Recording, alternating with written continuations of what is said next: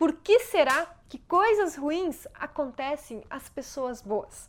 Eu sou Amanda do Feliz com Você e no vídeo de hoje eu vou te explicar o que eu descobri durante esses meus 10 anos de experiência e estudos na área das terapias naturais, da yoga, da meditação, da espiritualidade sobre esse assunto.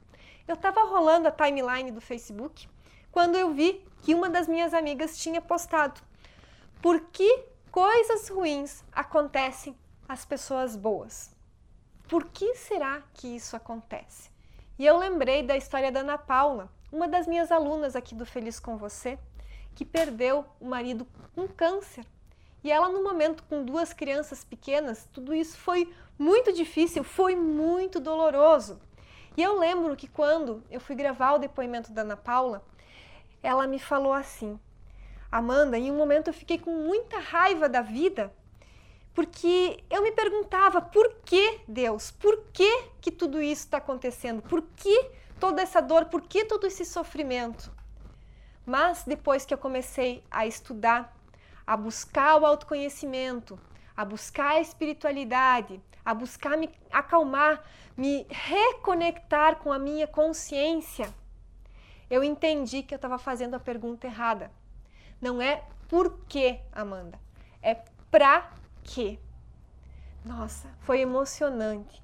Então, lembra sempre, não é por que coisas ruins nos acontecem, mas para que as coisas ruins nos acontecem.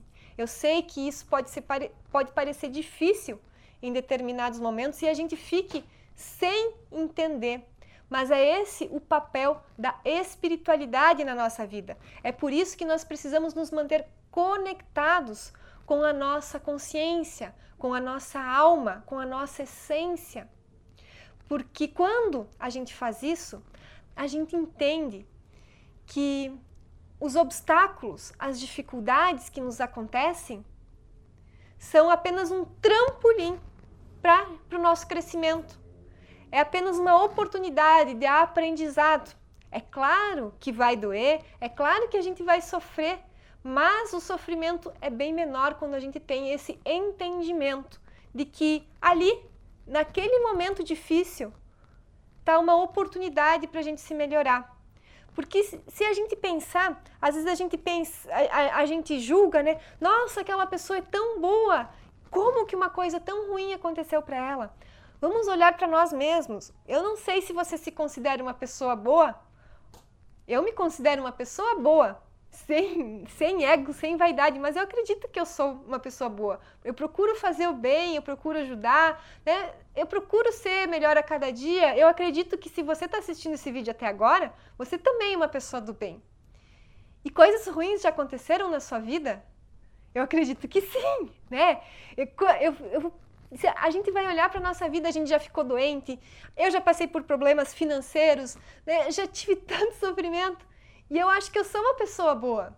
Então, a gente olha para trás, eu olho para trás e penso, nossa, aqueles problemas, aquelas dificuldades me fizeram mais forte, me fizeram crescer e hoje eu consigo agradecer. Mas essa é uma visão da Amanda que está desenvolvendo, buscando a espiritualidade, que está conectada com a sua consciência. E se esse vídeo está fazendo sentido para ti até agora, compartilha, clica aqui embaixo em compartilhar, compartilha aí com seus amigos.